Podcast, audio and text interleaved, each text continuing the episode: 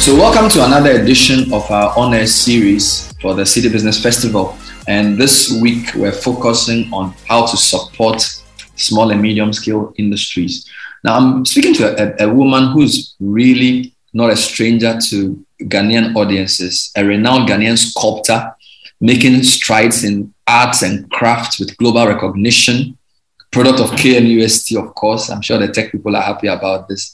And we're speaking to her because she's in the middle of a very important thing. So she founded the Design and Technology Institute, officially launched in September 2019, to write a platform for students from various universities, technical and vocational institutes to gain industry experience by working closely with them on the factory floor. Now, as part of this, there is a training that has been introduced called Precision Quality Training that promises to shape TVET education in a way that is unprecedented. So I'm happy to say good morning to Constance Swaniker to join us on the Citi Business Festival. Hello, Constance. Thanks for joining us. Thank you, Bernard. Well, I think we need to ask you first what you've been up to because I know you're not in Ghana. So, what mm-hmm. has our favorite designer and our favorite sculptor and artist been up to in the past few weeks?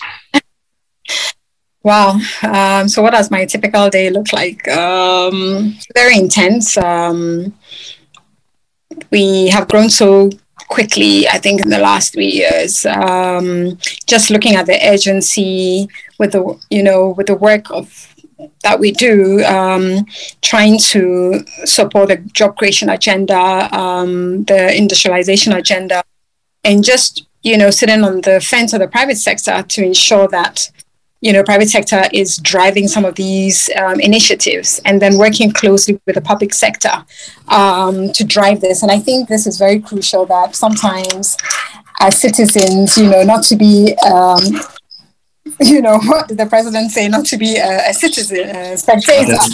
You know, but to be a citizen. And I think this is very crucial that when we talk about national development, it takes the consensus of everybody, you know. So this is what I personally see as a, as a citizen of the country that, you know, how do we take part in initiatives that really affect us? Mm. So you are you were trained obviously in your field. You studied at Tech. You've gotten to the top of your profession. Where did the idea to establish the Design and Technology Institute come from, and why are you doing that? Um, so Bernard, you know, I've been in the metal and fabrication sector for the last 22 years. Um, and this also, this journey in, into manufacturing really began when I found myself um, in the University of Kwame Nkrumah Science and Technology and studying a degree in art. Um, I happened also to have apprenticed in a carpentry workshop, and I saw a big gap between what I was being taught in academia and you know in the world of work and what industry was really demanding the sort of skills that that industry was demanding. And i saw such a, a skills mismatch. And this really really festered when i started my company accent now 22 years ago and i had to hire talent you know workers who would work in the factory. And this was a, a small metal fabrication company you know. We happened to have broken into the into the space very quickly at a time where contractors were demanding high quality work and we're also demanding you know fine sense of craftsmanship. But all the workers that were coming through my factory had gone through the traditional apprenticeship system. They had picked up the skill sets from generations from their grandparents and there was such a disconnect because I was a very difficult madam who was demanding really high standards and, you know, telling them that, look, everything has to be precise. You know, our clients demand quality and they just didn't get it. And so we had to do a lot of training, retraining. Um, they do have the basic understanding of the skills, but what was missing was this issue of quality and precision and standards and all those things that we're dealing with consumers and our clients happen to be the top 10%, you know, who have disposable income and can afford to equally buy very fine things from overseas. But this was what was missing, you know, that need to do things excellently and having a, a mindset of excellence. And so I realized that for me, it was a mindset issue. You know, having to then explain to them that, listen, yeah, you know, you can do it, it's okay, but don't tell me that uh, one leg is wobbling and we're producing 20 chairs. So 15 will be rejected, but, ah, but madam, it's okay, we can take it like that. And I'm like, it's not okay. Especially when you start to scale up, and this is where standardization comes in so this is where the need for precision manufacturing and doing things precisely lends itself to scale. Mm. Because this is where machines would come in and, you know, tools. But the thing is, they have to be taught how to use these tools at basic level, you know, using your calipers, using your T squares, all those things that would just help you do things properly to precision. And so that's when I realized that, oh my goodness, we can start this movement when artisans begin to see that once you accept that this is not the standard, don't tell me it's okay. The mindset that, oh, that has been done for generations, but you can't take it like that. And I'm like, no, industry doesn't accept anything anyhow. And this is where I, I, saw the real stumbling blocks to what would unearth job creation. We're churning out all these graduates who would enter the job market, but there's a missing standard, a missing match. Contractors are working on top international projects and they're bringing in foreign labor because they understand standards. And, and for us, what was missing was this issue of standards, an issue of a precision quality mindset. And, and so that led to the establishment of DTI because I realized that how do I use my learning in industries to set up what we call a production school? You know, because somehow mm. the factory floor had become a school, you know, somehow. And we had a lot of university graduates and, and students that were coming in to pick up, you know, industry experience wasn't enough, but I thought that this has to be scaled mm. up. And right. so 2019, um, the DTI Design and Technology Institute was best um, to really look into solving this real pressing need that the country mm. uh, needed in terms of oh. you know, looking at how we shape education. I, I wanted to get some more insight into you do metal fabrication. So, was the area of skill you saw just in that area or general craftsmanship? That's question one. And question two, for art, we have this sense that art has to do with more the way you feel about it. I mean, precision has to do with things like manufacturing and engineering. In my head, as an untrained person, why is precision training important for even people in the creative space as well, not just in the hardcore engineering manufacturing side? Um, Bernard, you say, I think this is what a lot of people don't get that having a precision quality mindset cuts across all goods and services. Mm-hmm. Uh, you know, it's just not limited to just one thing.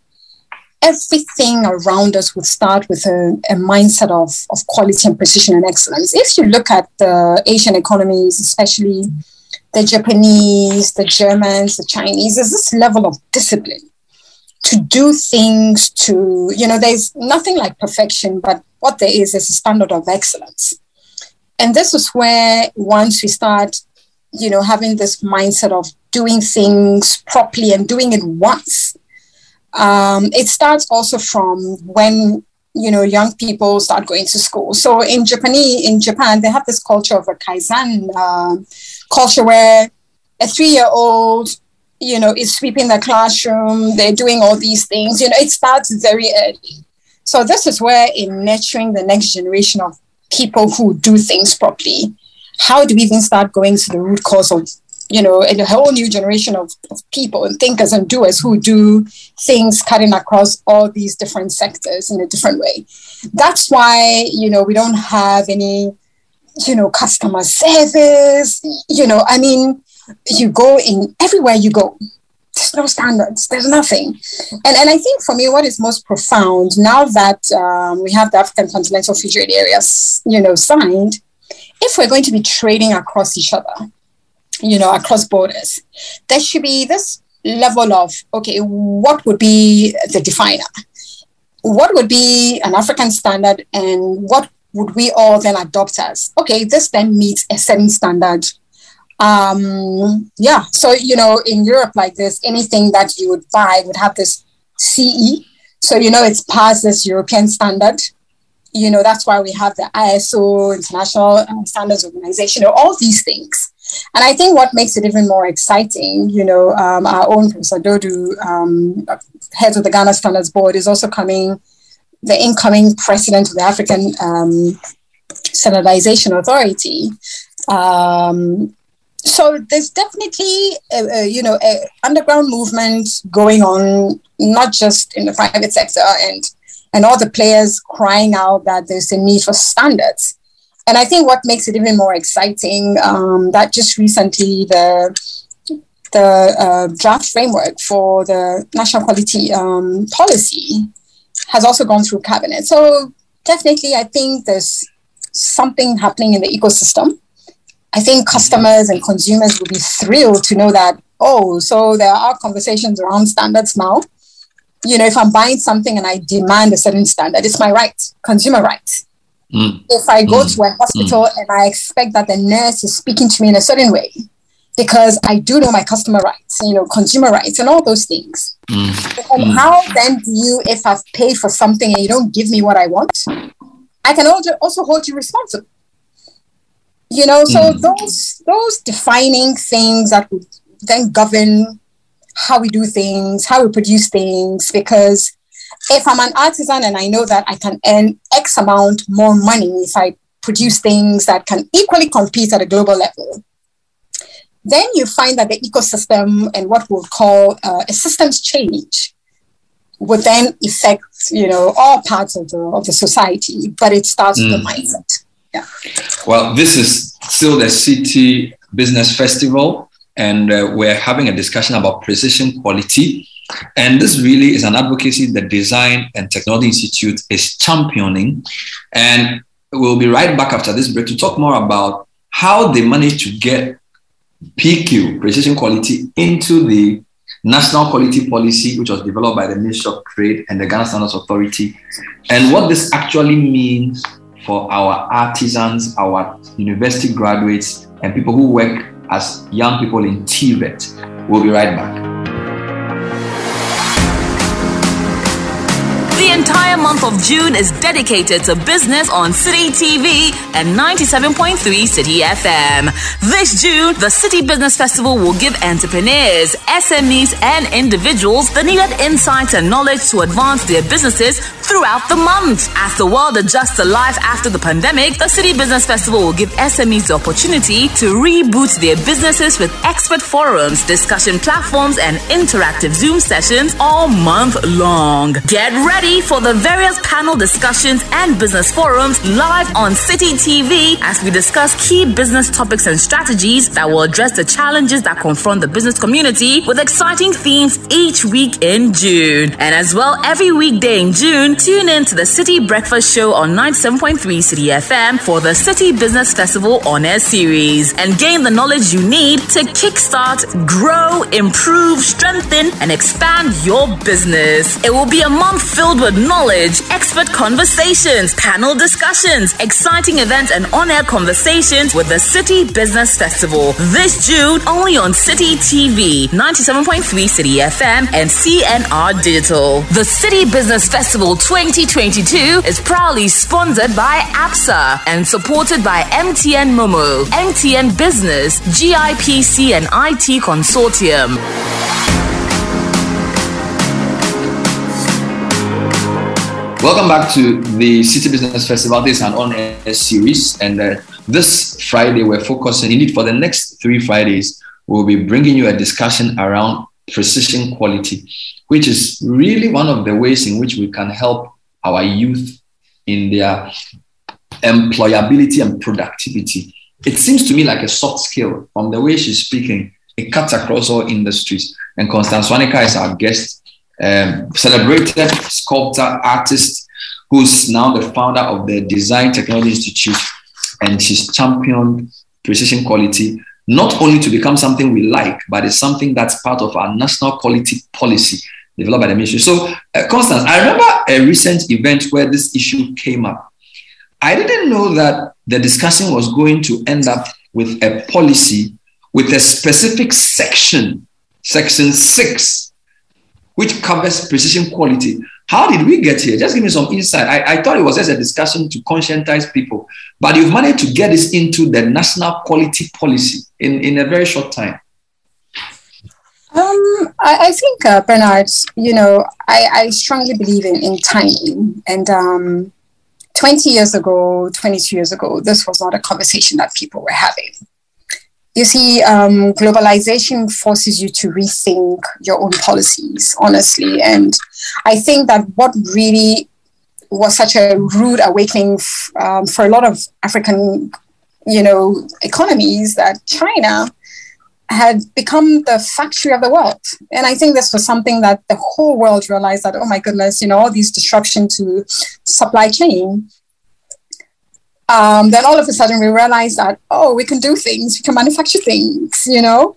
Um, and so at the time we were having these conversations, we had approached uh, the NDPC, the National Development um, Planning Commission, and we met the director general and we said, hey, you know, we desperately need to, you know, rethink the way we do things. We understand you are the agency that draft policies.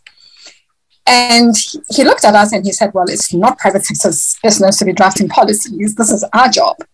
However, you know, where have you been?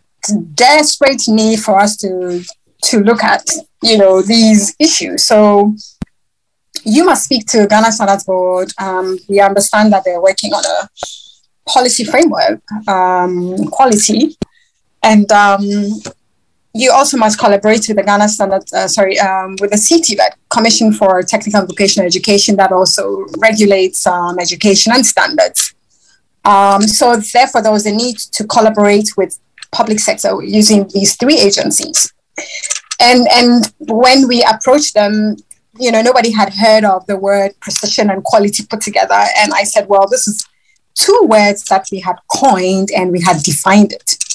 That this is what we're saying, that it's a mindset, you know, shift that we're calling a precision quality mindset. Because um, understanding precision, you know, the term precision and then putting it together um, with quality, then would be the game changer. And so I guess it just was all about timing. Um, conversations were happening.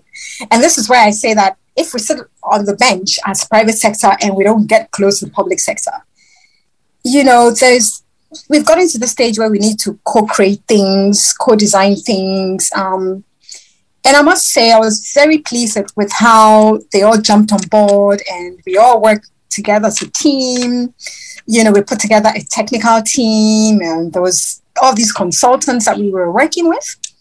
And um, I must say that this didn't happen alone at the DTI because our partnership with the MasterCard Foundation was what we were looking at.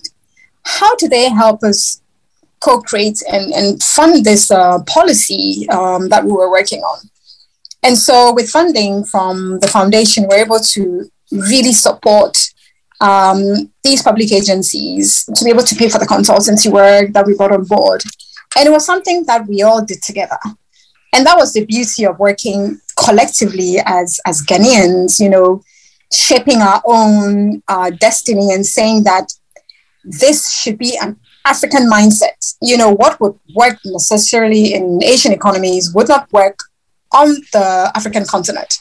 So, what do we define as our own African uh, standard, which, when we're trading globally, it's also met some global standard that you know we can then trade amongst ourselves, and would not be seen as the one that is always you know with a handout looking for handouts. But now we can now add value to our goods. We know how to trade amongst ourselves. We understand what quality would look like and and so I'm really excited to see where this will go. The movement has just started. It's it's building momentum.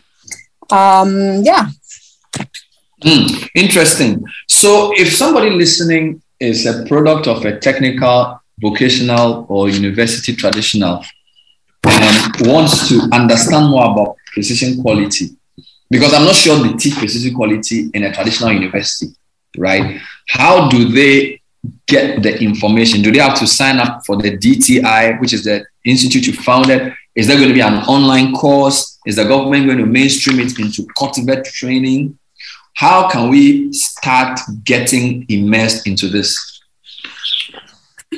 Uh, good, good question. Um, so you may be excited to know that you know we're also working with all the technical universities because we realize that this is where then as young people transitions into work this is where they desperately need the precision quality training um, and so we in the last two years have signed MOUs with the Ho Technical University and um, most recently the Takoradi Technical University and then we also have just signed um, an MOU with the Kumasi Technical Universities. And then we also had 10 vice chancellors from all the technical universities visit DTI, have stakeholder engagements. Um, and so the first two universities that I mentioned um, have started rolling out the precision quality curriculum that we embedded as part of the, um, the subjects that they teach. So every young um, student in these universities are taking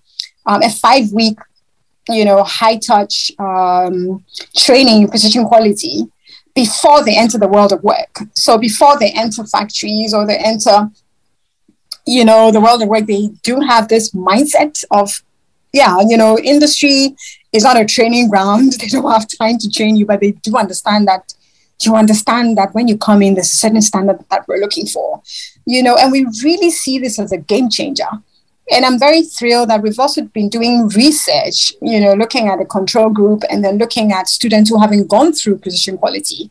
You see the employability rates really going high. And it's incredible to see just within this short period all the inroads we've made. Now, we are also not just training um, and working with the technical universities, we're also working with master craftsmen because we believe in the multiplier effect that when one person is very well trained, then they're able to then train others. So for the training that we're doing with master craftsmen and um, SMEs, if you one master craftsman is very well trained, then in turn he's able to also train the apprentices under them who are usually also doing the work. You know, to be able to do things properly once. Um, this is where you also then have production losses going down, and and so the economies of scale is just incredible when you look at the multiplier effect of what this means as well. So, how does this mm. then shape what we call labor market information systems? That looking at the root cause of what the problem is, look at the multiplier of just this, you know, enlightenment of that, wow, we do know we have a problem. But how do you then, and I think the mindset shift is the most difficult thing when people have this fixed min- mindset. And we're saying that, listen, what would a growth mindset look like? Things cannot be the, the way it is, and we keep complaining. But how do we, you know, adopt a new mindset and, and say that this is our time? And, you know, the new African Renaissance, well, what would it look like? Mm, mm. I like something the, the law said in the policy when I go to the specific aspect under precision quality, permit me to read. It says, Precision quality highlights the value of precision industries and quality products and services in job creation. It places focus on precision in industry, services, and processes to ensure that goods, services, and products are of world class quality. To guide the attainment of precision quality for MSMEs, standards and education materials should be developed Government shall ensure that precision quality is embedded in all industries, especially MSMEs. Now, Constance, I'm excited because this week our focus has been on MSMEs. We've been talking about how they can recover from COVID. So we've been discussing various things they need leadership, finance, technology, and all this. At no point did we think about precision quality until I, I spoke to you. So it seems as if this could actually be the missing link for our small companies it is the missing link and this is has been my own experience working you know with artisans in the last 25 26 years because i worked so closely with them And they were the same artisans that I was able to do top, top, top projects. You know, top projects where most of the time I was working with only foreign labor. You know, you're working with Italians and, you know, Moroccans and you're working with all sorts. And it broke my heart when each time they would tell me, well, your people don't have standards. And I'm and I'm thinking, what do you mean they don't have standards? If you were to come and train our people alongside you, then we would also understand what this issue about standards. And that's when I realized that, ah, you know, what would the local content bill really look like? You know, this would be the missing link. That when artisans really begin to understand that when you are laying tiles, make sure that everything is, you know, aligned. When you're you're, you know, measuring things, you can't miss it by 0.5.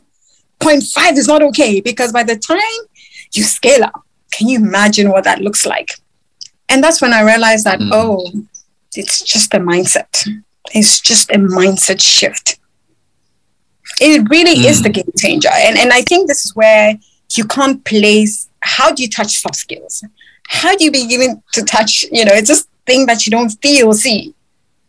But it's just this new awakening that wow so so when you see the artisans that we use people look at the work and like oh was this made in ghana and i'm thinking yes this is made in ghana it's possible there mm. can be so many accents and arts all over the country you know mm. um, then mm. in turn they can hire more people they can pay taxes they can you know it's just a ripple effect of of what this could look like and not could what it will look like Mm.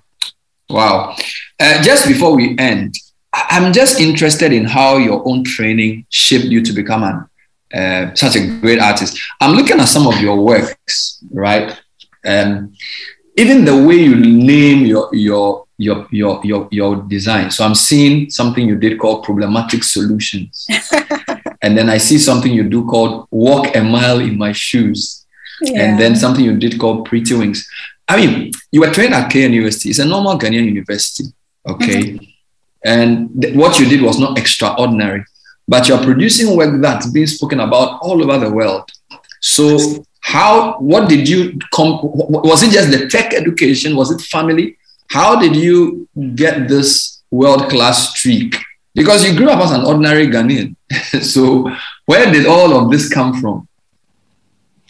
Um, Bernard, you know, I moved um, to the Gambia with my family when I was five, and um, we grew up all over all over Africa. Um, and so I Southern Africa, you know, because of their colonial past, really had a lot of um, international exposure, and we went to schools where because of my father's job in the judiciary, allowed us to go to the top top private schools.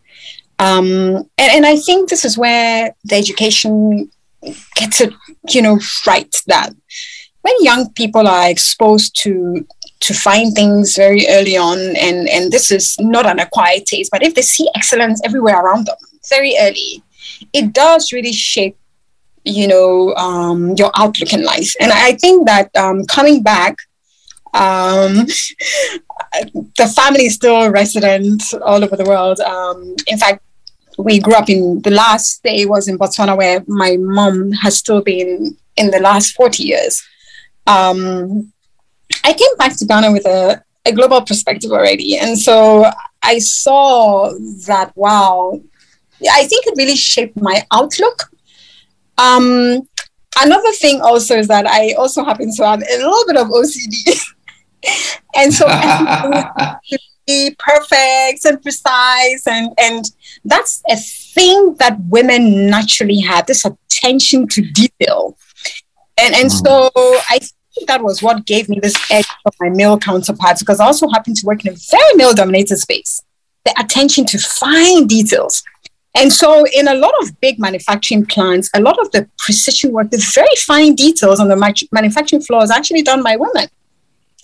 And so this is where if we also allow on our factory floors more women, the men are usually in a hurry, you know.